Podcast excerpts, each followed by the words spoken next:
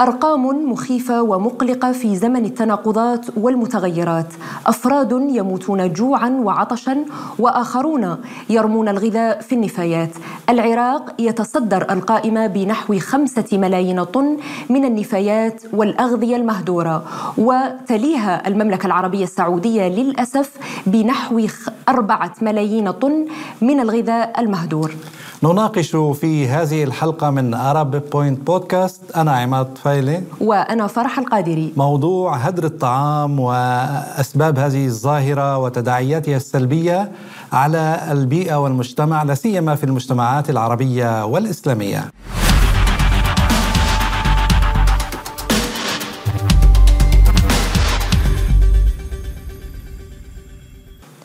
هدر الأغذية يمثل اعتداء صارخا على حقوق الإنسان وهو الحق الأصيل في الحياة وما يتعلق بالحصول على الغذاء الكافي والشراب والأطعمة.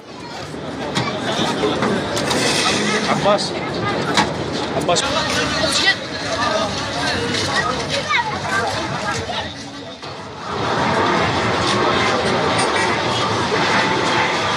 العراق والمملكة العربية السعودية تتصدران الدول الأكثر هدرا للطعام في العالم حيث يبلغ معدل الهدر في المملكة العربية السعودية للفرد حوالي 250 كيلوغراما سنويا فيما يهدر الفرد في الدول المتقدمة 115 كيلوغراما في وقت يعاني فيه حوالي مليار إنسان في العالم من الجوع والفقر.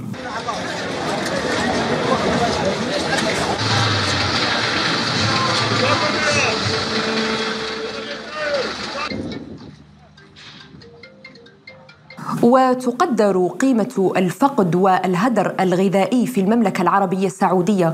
وفقا لورقة قدمتها وزارة الزراعة السعودية بنحو 50 مليار ريال سعودي سنويا. منظمة الأغذية والزراعة ألفاو تعتبر أن فقدان وهدر الأطعمة الغذائية يعني تشكل طبعا مشكلة كبيرة للمجتمعات وللعالم.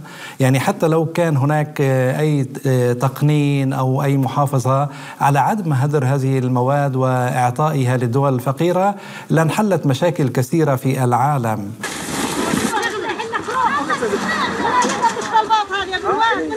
فقيرين وما في شيء عنا ناكل ومن الصبح للمساء تعبانين بهالزبالة وتجرح إيدينا وهال هالدخان وهالوسخ وهالغبرة.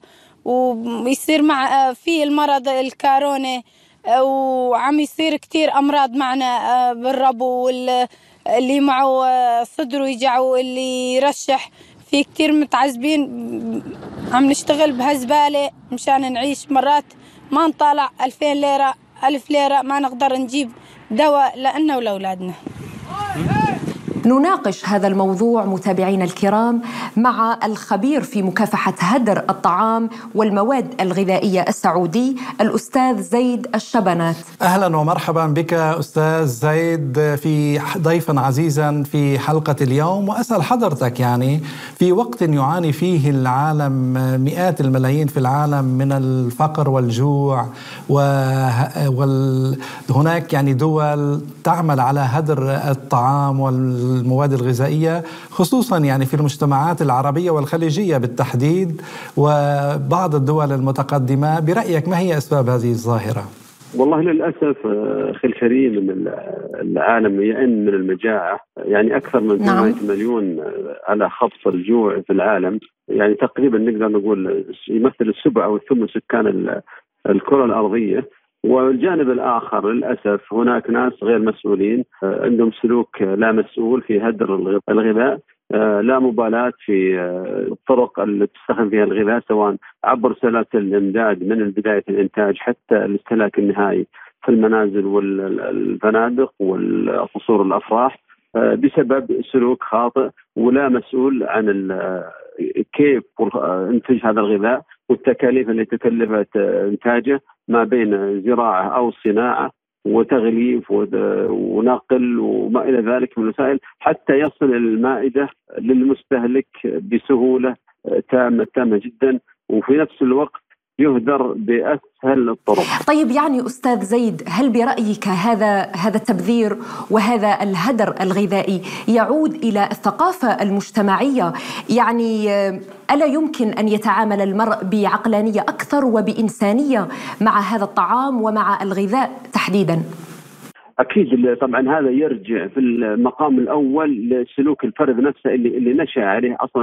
آه، تجد في بعض المجتمعات الحمد لله يعني آه، المهرجانات لا تخلو من ناس على مستوى وعي آه، يقل لم يكن يصل درجة الصفر الهدر الغذائي، لكن في الجانب الأكبر للأسف هم الأغلبية لا مبالاة ولا يدركون خطورة الهدر سواء من الناحية الدينية يعني يغضب الله سبحانه وتعالى قبل كل شيء، ثانيا من الناحية الاقتصادية للدول آه، لأنها تقض مضاجع الدول كثيرة جدا جدا. آه، الدول آه، تبذل الغالي والنفيس سواء في المملكة العربية السعودية أو في الدول الأخرى. من أجل حصول لقمة العيش للفرد تكون لقمة سائغة، تامين لقمة العيش يقابلها سلوك لا مسؤول من بعض الأفراد المجتمع في هدر الغذاء وتصرف في غذاء كان ممكن أن يكون وجبة سائغة فقراء محتاجين جزء أو أقل من الجزء من الغذاء المهدور. آه، أستاذ زايد يعني الحكومة السويسرية أطلقت خطة لخفض هدر الطعام حتى عام 2030 وهناك يعني مؤشرات إيجابية تحسن في هذه الحالة، هل يمكن للمملكة العربية السعودية أن تضع مثل هذه الخطة لمنع يعني هدر الطعام وهل ستنجح بذلك برأيك؟ إذا كانت خطة الله يسلمك آه، طبعا آه، محفوفة بأنظمة وقوانين رادعة بغض النظر عن الغرامات أنظمة آه، رادعة وقوانين آه، تسير العمل في نعم. المنشات سواء المطاعم أو الفنادق أو قصور الأفراح قد تنجح. علما ان المملكة العربية السعودية لها طبعا لها مستهدف إنها تخفض الهدر سنة 2030 إلى 50% من الأرقام الموجودة اللي نشرت وسائل الإعلام، فلا بد من يكون في طبعا قوانين وأنظمة فاعلة تطبق حتى تكون الخطط قابلة للتنفيذ وتحقيق الأهداف. يعني أستاذ زيد في سؤالي الأخير يعني برأيك ما هي التداعيات السلبية لهذه الظاهرة التي يعني تنخر في المجتمع خصوصا ظاهرة التبذير وظاهرة آه، هدر الأطعمة؟ نعم طبعا الهدر الغذائي له أثر سلبي من البداية حتى على الإنتاج على مصادر المياه على تكاليف العماله وعلى المواد اللي تدخل في الزراعة أو في التصنيع على الطاقة الكهربائية في حال طبعا في المزارع أو في غيرها وعلى وسائل النقل وعلى الطرقات وعلى آه، البيئة كذلك وعلى المجتمع وعلى الاقتصاد. يعني آثارها سلبيه من عدة جوانب يعني ليس جانب البيئة فقط. عدة جوانب لأنها آثار سابقة قبل الهدر وآثار آه، لاحقة بعد الهدر. الحل آه، طبعا لا يأتي في بين يوم وليلة أو في خلال أشهر أو اسابيع لأن هذه مشكلة آه، يعني أنا أقدر أسميها مشكلة فردية شخصية تنبع من الفرد ويجب طبعا أن يكون الفرد المستهدف الآن من البداية من الأساس من المدارس ومن المدارس العامة سواء الجامعات ويكون في منهج خاص لتعليم الأطفال حتى تزرع عند الجيل القادم محافظة على القيمة الغذائية أو قيمة الغذاء والاستفاده منه آه، بنسبة كبيرة جدا جدا وعدم تعرضه للهدر ويتسبب في آه، طبعا آثار وخيمة على الفرد نفسه وعلى المجتمع وعلى اقتصاد البلد، فلا بد يكون لها تأسيس من من البداية بالإضافة إلى استمرار عمليات الوعي عبر وسائل الإعلام المختلفة ووضع وضع الانظمه والقوانين حتى آه، تصل الدولة إلى نقاط آه، إحنا لا ندعي مثالية ونصل نصل للصفر إلى على الأقل قريبا من الصفر إن شاء الله.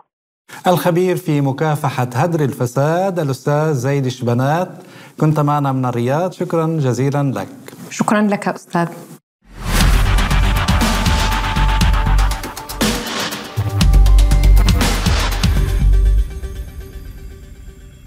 صحيح يعني هذه الحقيقة تعكس يعني هذه الظاهرة تعكس حاليا خللا في سواء في وظلم سواء في توزيع الخيرات والثروات.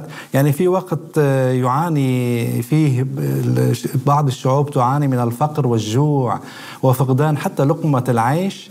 نرى يعني دول أو مجتمعات وناس تلقي بالمواد الغذائية وبالطعام بقايا الطعام. الطعام وهي يعني من الأساس ليست بحاجة لها يعني تطبخ الكثير ولمجرد المباهاة يمكن أو أو لشيء آخر. لكن كل هذا يؤثر بشكل سلبي على البيئة والمجتمع وإلى آخره. فالأفضل يعني العمل على الحفاظ على يعني هذه المواد هذه النعمة وإعطائها للشعوب الفقيرة. نعم يعني حقيقة زميلي عماد آه هذه الظاهرة التي تنخر المجتمعات العربية الإسلامية وأيضا المجتمعات الغربية. نحن هنا نتحدث عن شيء آه، يتعلق بالوعي الإنساني يتعلق بالعقلانية. يعني إذا الإنسان فكر في أن هناك أطفال يموتون عطشا وجوعا قبل أن يرمي ولو لقمة غذاء في الشارع وفي النف... يعني في النفايات كثير من الأمور ستتغير. آه، هنا آه، أنا استذكرت الآية القرآنية الكريمة حين قال الله تعالى في كتابه الكريم: وكلوا واشربوا ولا تسرفوا إن الله لا يحب المسرفين. طبعا وأنا أتمنى أن نصل أو تصل كل المجتمعات إلى مرحلة من الوعي الاجتماعي يعرف فيها أن الناس قيمة النعمة التي أغدقها الله علينا وأن يحافظ عليها في وقت يعني يعاني فيه الناس من الفقر والجوع. ونعود إلى إنسانيتنا إلى الفطرة الإنسانية إلى التعاون إلى التعاضد إلى العقلانية وهذا كل ما أتمناه يعني الخير والسلام للبشرية وأن يعم الرفاه كل العالم طبعا بعيدا عن الحروب والجوع والفقر وإلى آخره. نصل متابعينا إلى ختام حلقة اليوم من برنامج أرب بوينت بودكاست قدمناها لكم أنا فرح القادري. وأنا عماد طفيلي شكرا لمتابعتكم. وتابعونا على يوتيوب فيسبوك على مواقع التواصل الاجتماعي. نحن سنكون سعيدين جدا بتعليقاتكم وبمتابعتكم. ونفخر بكم ونقدم كل شيء من أجل إرضائكم. إلى اللقاء. إلى اللقاء.